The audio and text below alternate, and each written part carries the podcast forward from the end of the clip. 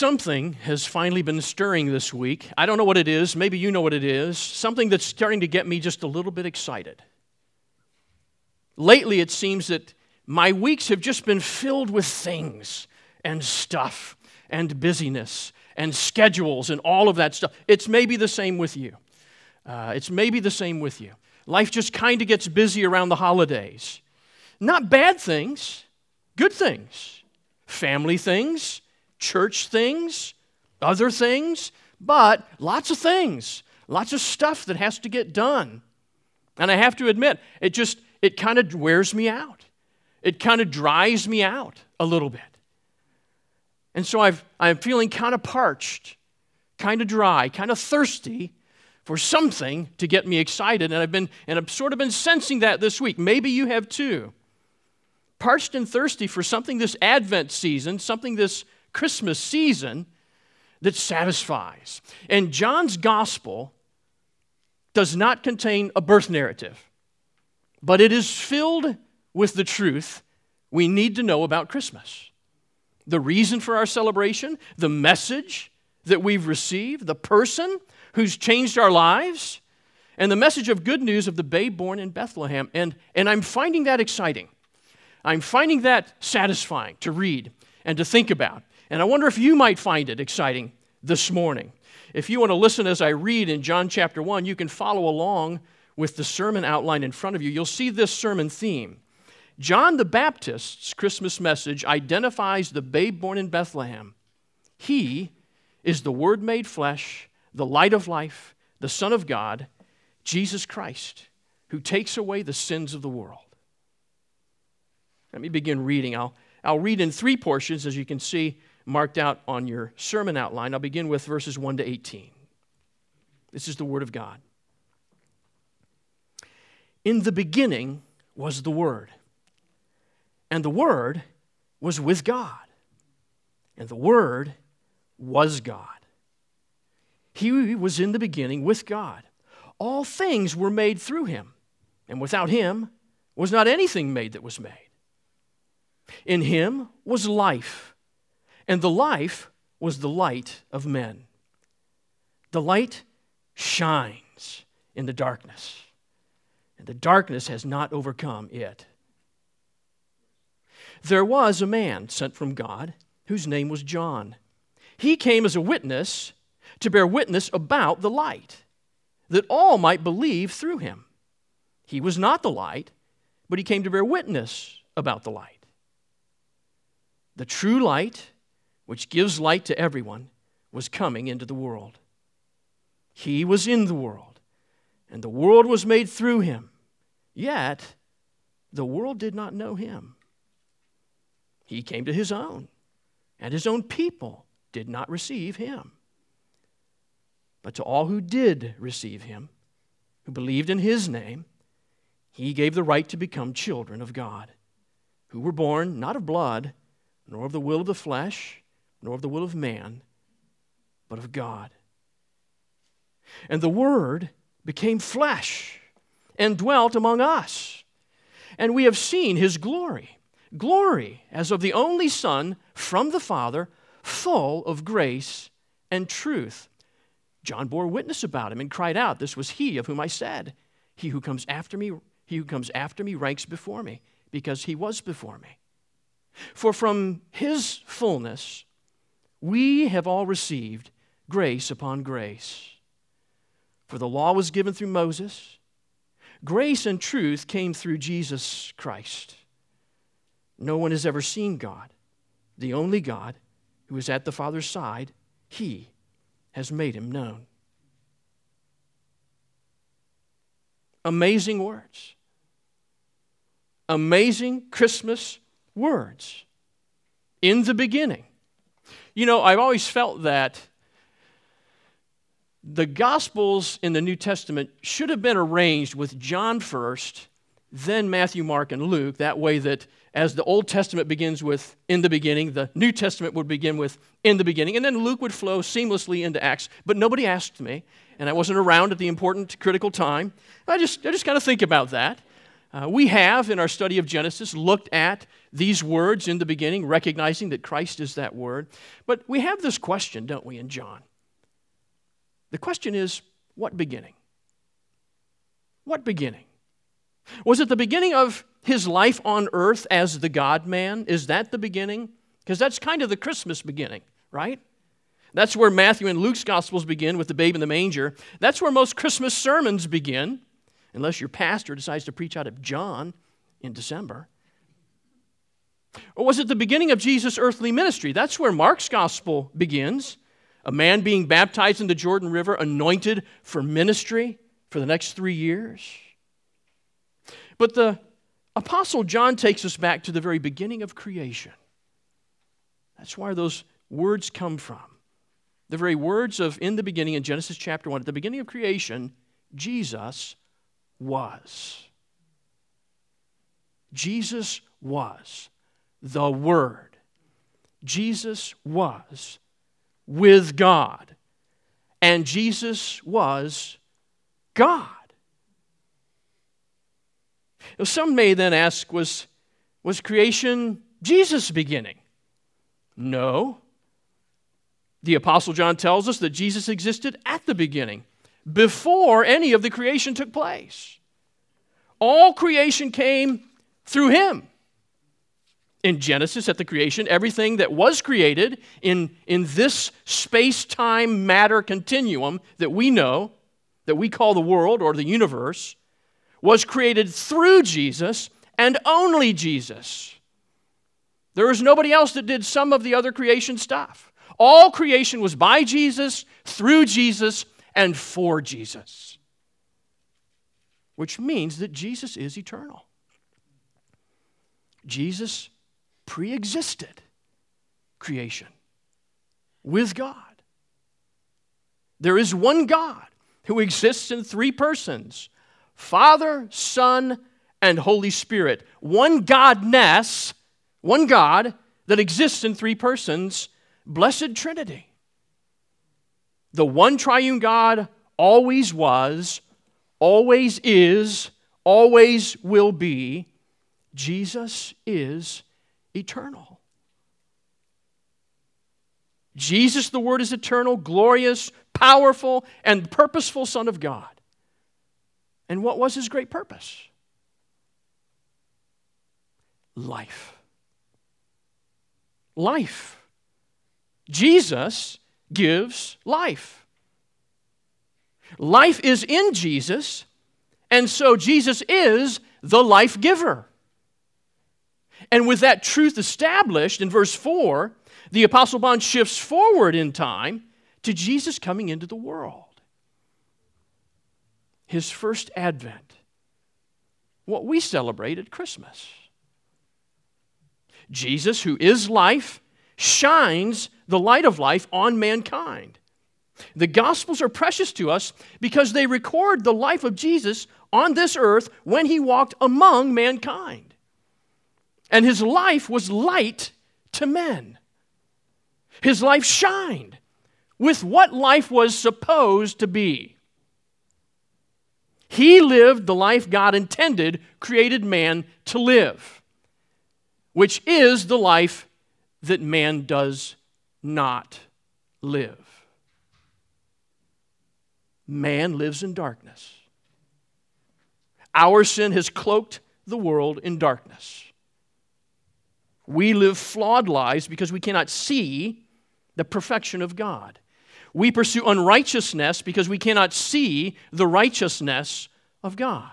We are not innocent because we have rebelled against the goodness of God. We live li- by lies because we cannot see the truth of God. We're lost in the darkness of our own making, and we do not realize that we're justly condemned because of it. That's what it means to be in darkness. Jesus' life is the perfect, righteous, innocent, blessed life. That's why his life shines the bright light of life in the darkness on the dark lives of men. His purpose is to shine the light of life that gives life to those trapped in sin's darkness. That's what John is teaching us. Well, how bright is that light? Because it seems like this world's pretty dark. That light is so bright that the world's darkness and death cannot overcome Jesus' light of life. That's how bright. Jesus' light of life is brighter than our dark and sinful hearts. Darkness may continue for a time, but it will never put out the light of life. Never. Life will conquer death. You know, a small light, like a candle or a match, it should be very easy to blow out, right? A fire, when it's first lit, is at its most vulnerable and easiest to extinguish, just to, just to stamp that out. Corollary a babe in a manger, a single man with a dozen followers, a martyr on the cross, dead and buried, all seem too small a light, too weak a fire. Surely evil men who served the darkness could overcome such a light. The seed of the serpent has crushed the heel of the seed of the woman on the cross. But as the Apostle John writes his gospel, about 60 years after the death, burial, and resurrection of Christ, he writes that the darkness has not overcome it. And I think he smiles. Even that that first seed of Christianity from Christ to the disciples as it spread across the world, it couldn't be put out, not even at its earliest nature. The babe born in Bethlehem, lying in a manger, is Jesus. Maybe you're beginning to get a little bit excited too. Christmas is about the Word and the light. And the Apostle John goes on to expound both. We haven't heard enough yet. He's going to tell us more. Jesus is the light. Jesus came into the world. That's the astounding message of Christmas, isn't it? You haven't been fooled. That's the astounding message of Christmas. Even though Jesus is the one who created the world, and even though Jesus is the true light of life for all the peoples in the world, still the world did not know him.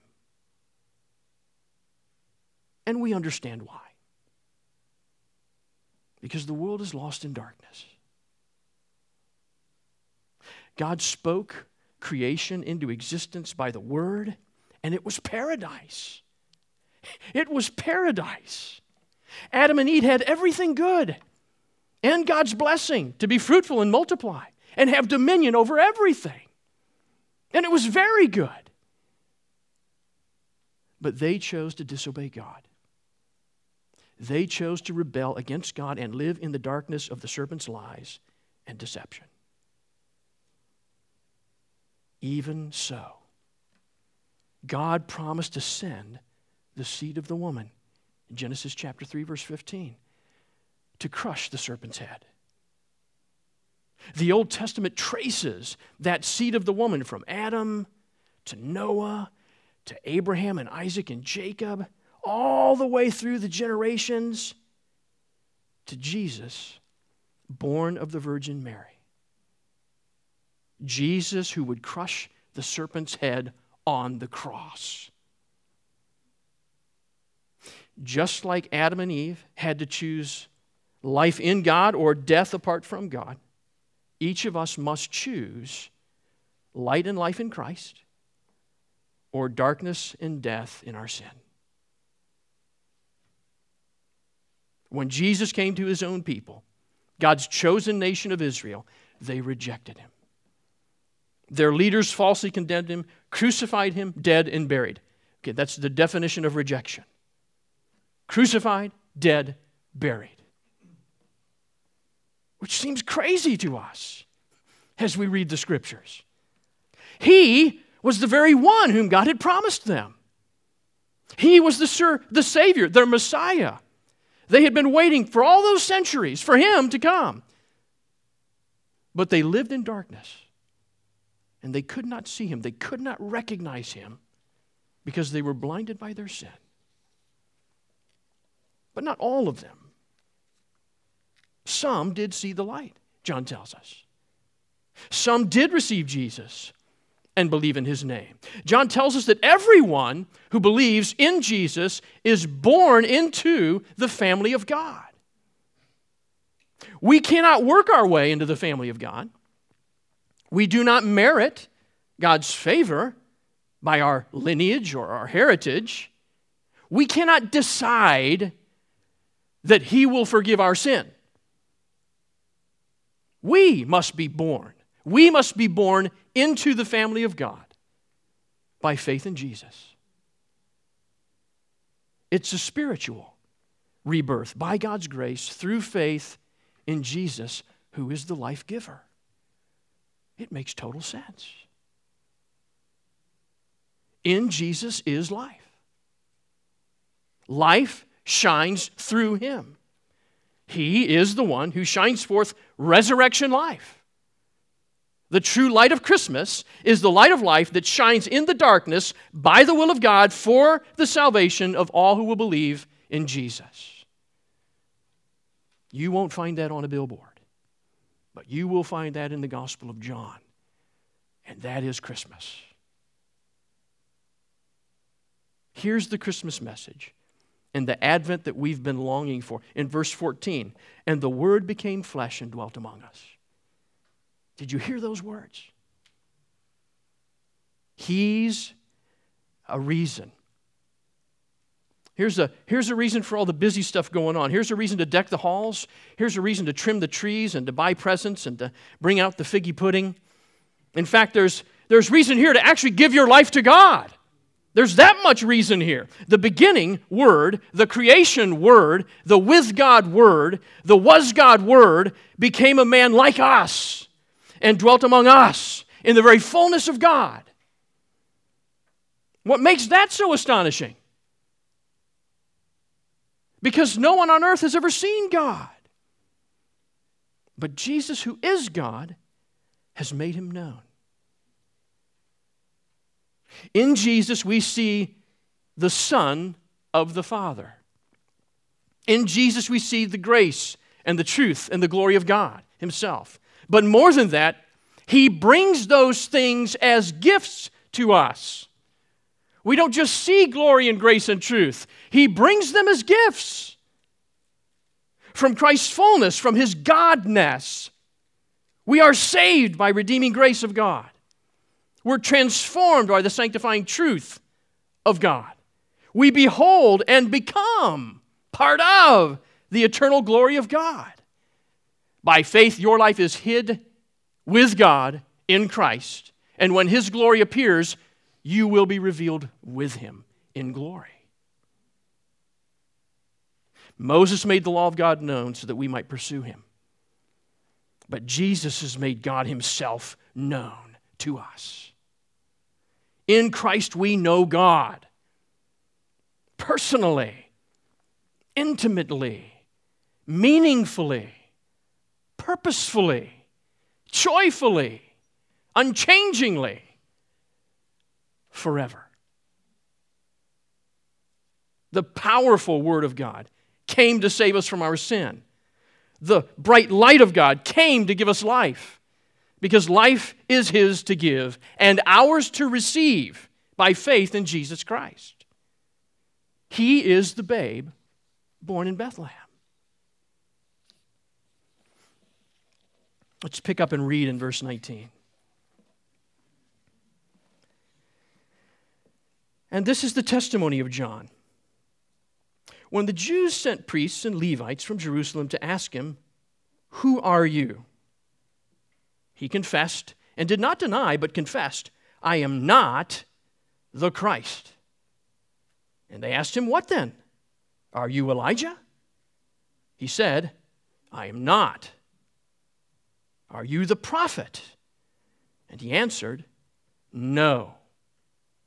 So they said to him, Who are you? We need to give an answer to those who sent us. What do you say about yourself? He said, I am the voice of one crying out in the wilderness, Make straight the way of the Lord, as the prophet Isaiah said. Now they had been sent from the Pharisees, and they asked him, Then why are you baptizing? If you are neither the Christ, nor Elijah, nor the prophet. John answered them, I baptize with water, but among you stands one you do not know, even he who comes after me, the strap of whose sandal I am not worthy to untie. These things took place in Bethany across the Jordan, where John was baptizing. Now, the John mentioned back in verse 6 is not the Apostle John, our author, but John the Baptist, the cousin of Jesus. And the narration continues with his testimony about Jesus. John the Baptist has been telling people of, that God's Messiah is coming and that the people should repent of their sin and prepare to receive God's word, God's light. At that time, there were many false messiahs.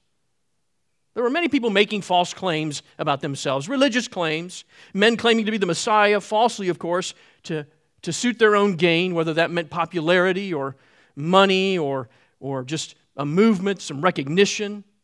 So the Pharisees, the religious leaders in Jerusalem, sent a team of priests and Levites to investigate John the Baptist because John had gathered a following of righteous people and he was becoming well known. So they asked him, Who are you? Now, John the Baptist knows that he's John the Baptist. And that's what he tells them. But, but do you claim to be the Christ, the Messiah? No, I am not the Christ. Or do you claim to be the prophet Elijah? Now, Elijah was the prophet of God who did not die but was taken up to live with God in heaven. And in Malachi chapter 4, verse 5, the end of the Old Testament books, God says that he will send Elijah back before the great and terrible day of the Lord. Well, this is not the great and terrible day of the Lord, and John is not Elijah. And John is not claiming to be Elijah. So many of the Jews were looking for Elijah, but John says, No, I'm not Elijah. Well, do you claim to be the prophet with a capital P? The prophet with a capital P is a reference to the Messiah in Deuteronomy chapter 18, in which God tells Moses that he will raise up for the people a prophet with a capital P like Moses from among their brothers, so from among the Jews, and they will listen to him. But John says, No, I'm not him either. See, John cannot be confused with Jesus to whom he's testifying. You and I don't have that problem, do we? I've never talked to somebody about Christ and said, Now, wait a minute, are you, are you the Christ you're talking about? Never had that, never had that insinuation about me. Maybe you have. But John can't be confused with Jesus to whom he's testifying. The Apostle John tells us in verse 8 that John the Baptist was not the light, but he came to bear witness about the light. John the Baptist differentiates himself from Jesus in verse 15, saying that even though Jesus comes after him, Jesus ranks before him because he was before him, referring to his eternality. And in verse 27, John the Baptist says that he's not worthy to untie Jesus' sandal strap. No, I'm not him about whom I proclaim. John the Baptist will not let anyone confuse the identity of Jesus. Certainly not with himself. John's mission is to testify to Jesus. And he makes that clear. Only Jesus is the light, only Jesus is the Word. John identifies himself as a voice crying out in the wilderness for the people to make straight the way of the Lord. Now, that's a reference from Isaiah chapter 40, which announces that God will deliver his people from their captivity in Babylon and commands them to be ready and prepared by preparing a way for him. That way is to repent of their unbelief and to turn their hearts to God. That's the way of making the path straight. And he tells, he tells that to the people in exile in Babylon I'll bring you out, I'll deliver you. Prepare yourself in this way. That's what John's baptism symbolized a repentant heart and a desire to receive Jesus, the coming Messiah. John the Baptist identifies himself as a voice crying out in the wilderness for the people to make this way straight, and that's what's happening here. Jesus is coming to deliver his people from bondage to their sin. Do you see? We're in exile to our sin, we're in darkness in our sin. And John the Baptist is calling people to repentance, to make a straight path for the Lord to come to their hearts. That's what John's baptism symbolized a repentant heart, a desire to receive Jesus, the coming Messiah. Christmas is specifically the celebration of Jesus' birth. Advent is more broadly the celebration of his coming, or better said, the preparation for his coming. The coming of Jesus is so significant an event that God sends someone ahead to announce it. That's what John the Baptist is doing. That's John's job. In verses 6 and 7, there was a man sent from God whose name was John. He came to bear witness about the light that all might believe through him. Verse 23 I am the voice of the one crying in the wilderness, make straight the way of the Lord. In Luke chapter 1, the angel announced to the priest Zechariah that his wife Elizabeth would bear a son who will be great before the Lord. And he will turn many of the children of Israel to the Lord their God, and he will go before him in the spirit and power of Elijah to turn the hearts of the fathers to their children and the disobedient to the wisdom of the just, to make ready for the Lord a people prepared. That's John the Baptist. John's the forerunner. John's the herald in the profession, in the procession that comes before the king. He's not Jesus, but he is the last of the Old Testament prophets who proclaims Jesus coming by calling sinners to repentance and to look up and see Jesus coming. Conviction of sin and repentance, turning away from sin, must precede salvation from sin. inspired by the Holy Spirit, John's father, Zechariah, says this at John's birth And you, child, will be called the prophet of the Most High, for you will go before the Lord to prepare his ways, to give knowledge of salvation to his people in the forgiveness of their sins. Because of the tender mercy of our God, whereby the sunrise shall visit us from on high, to give light to those who sit in darkness and in the shadow of death, and to guide our feet into the way of peace. John's mission and message is that Jesus is coming. John is a living and breathing, walking and talking Christmas card. And on the front of the card, we read, Jesus is coming and he's bringing salvation with him. And we open up the card of John's life and John's message, and we read on the inside, Repent of your sin now and believe and receive Jesus. How's that for a Christmas card? That's John the Baptist's message.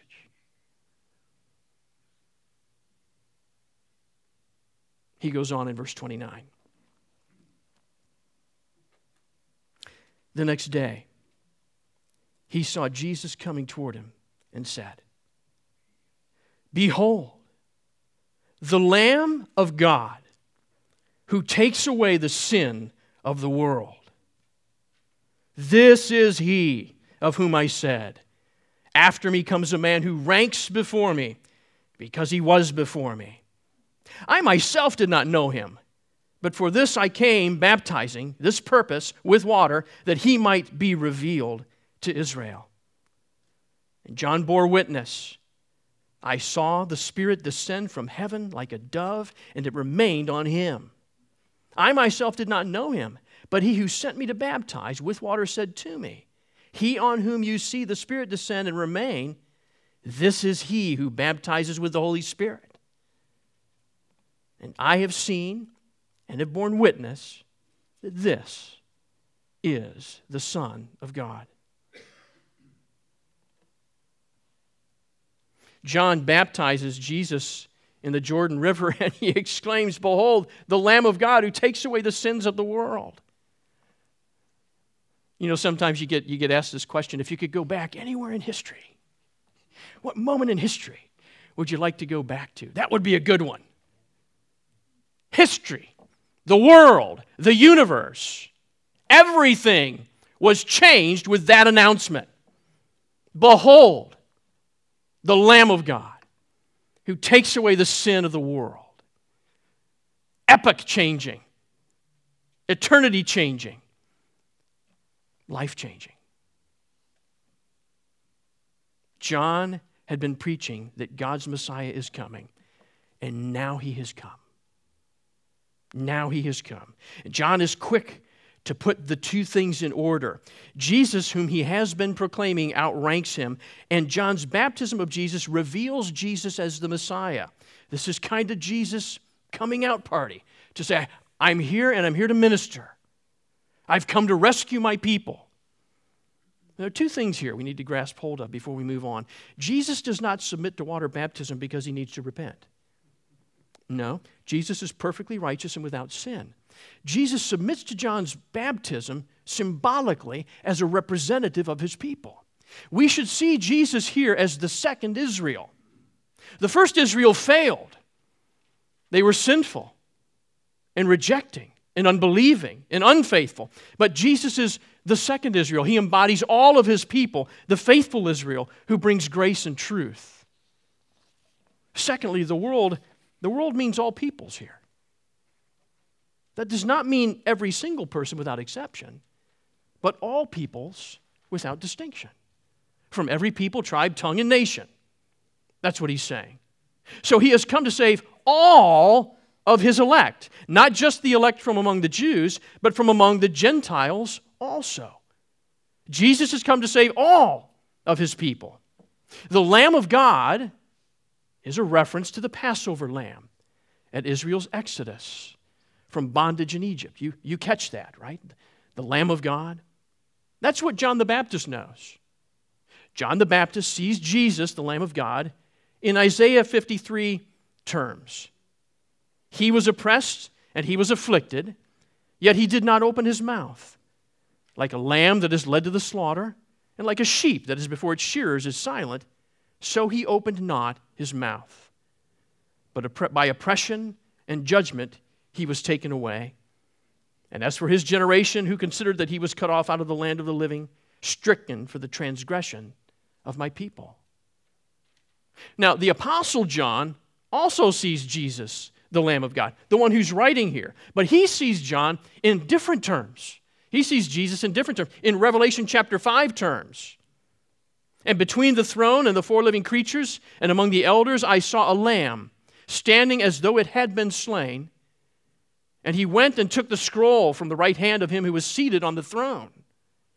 And when he had taken the scroll, the four living creatures and the 24 elders fell down before the Lamb, saying, Worthy are you to take the scroll. And for God, to take for God people from every tribe and tongue and language and people and nation. And you have made him a kingdom of priests to our God, and shall, they shall reign on earth. You see, in order to take away our sins, Jesus would be the sacrificial lamb and the warrior lamb. He would sacrifice himself on the cross to pay the price for our sins against God, and he would fight to defeat our enemies of sin and death, and in his resurrection be victorious in life. He is the eternal word of truth that defeats the devil's lies. And he is the true light of life who outshines the darkness of sin and death. Light and life to all he brings, risen with healing in his wings. Hark the herald, angels sing. Glory to this newborn king. Right? The word Messiah or Christ means anointed one. How is it that John the Baptist knew that Jesus was the Messiah, the one that he was proclaiming? How do you know it was Jesus of Nazareth, his cousin? See, John knew Jesus was his cousin by birth, but God revealed to John that Jesus was the Messiah by God's own anointing. As John baptized Jesus in the Jordan River under mild protest, you may remember. I should baptize you? Jesus said, Let it be done. God the Father baptized his Son with God the Spirit. And so, John the Baptist, God's chosen and sent prophet, testifies to us in verse 24 I have seen and borne witness that this Jesus is the Son of God. Christmas is that time when the world, which is cloaked in darkness, tells us to believe. You will see that on a billboard or in a television program, an animated TV special. You'll hear people say, your neighbors, your coworkers, your classmates, you just need to believe. The question is, what to believe? This sinful world pretends to offer endless options for you to believe in to suit your every whim. You can change beliefs. You can believe many things all at once. You can believe nothing as long as you believe. But there are really just two options, aren't there? John chapter 1 makes it clear. You can go on believing in yourself. It's a pretty attractive option. It's the default option that everyone knows and is comfortable with. It's the sales pitch that the devil has been using successfully since the beginning with Adam and Eve. But it leads to darkness and deception and death. Jesus is the light of life piercing through that darkness so that you can see him and understand him and know him. He's the Word we've looked at this morning. Do you see him? Jesus is the Word of God's power, defeating lies and truth, killing sin with righteousness, and saving all who believe in him. So believe in him. See him this morning. Believe in him this morning. Place all of your faith, all of your trust on the babe born in Bethlehem. He is the very Son of God who is saving his people from their sin all day, day after day, the world over. That's what he's doing right now. Beloved brothers and sisters, here's your Christmas message to proclaim Jesus is the Word made flesh, the light of life, the Son of God, who takes away the sins of the world.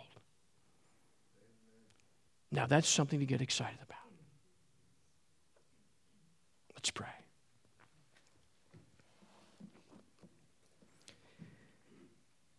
Heavenly Father, we want to thank you for the Lord Jesus Christ. We want to thank you that you sent him for us. We bow down before him. We seek to worship him and give him our gifts, to give him our lives and our devotion and our love and service to your glory. Thank you for the Christmas message. Give us courage to share it, we pray. In Christ's name, amen.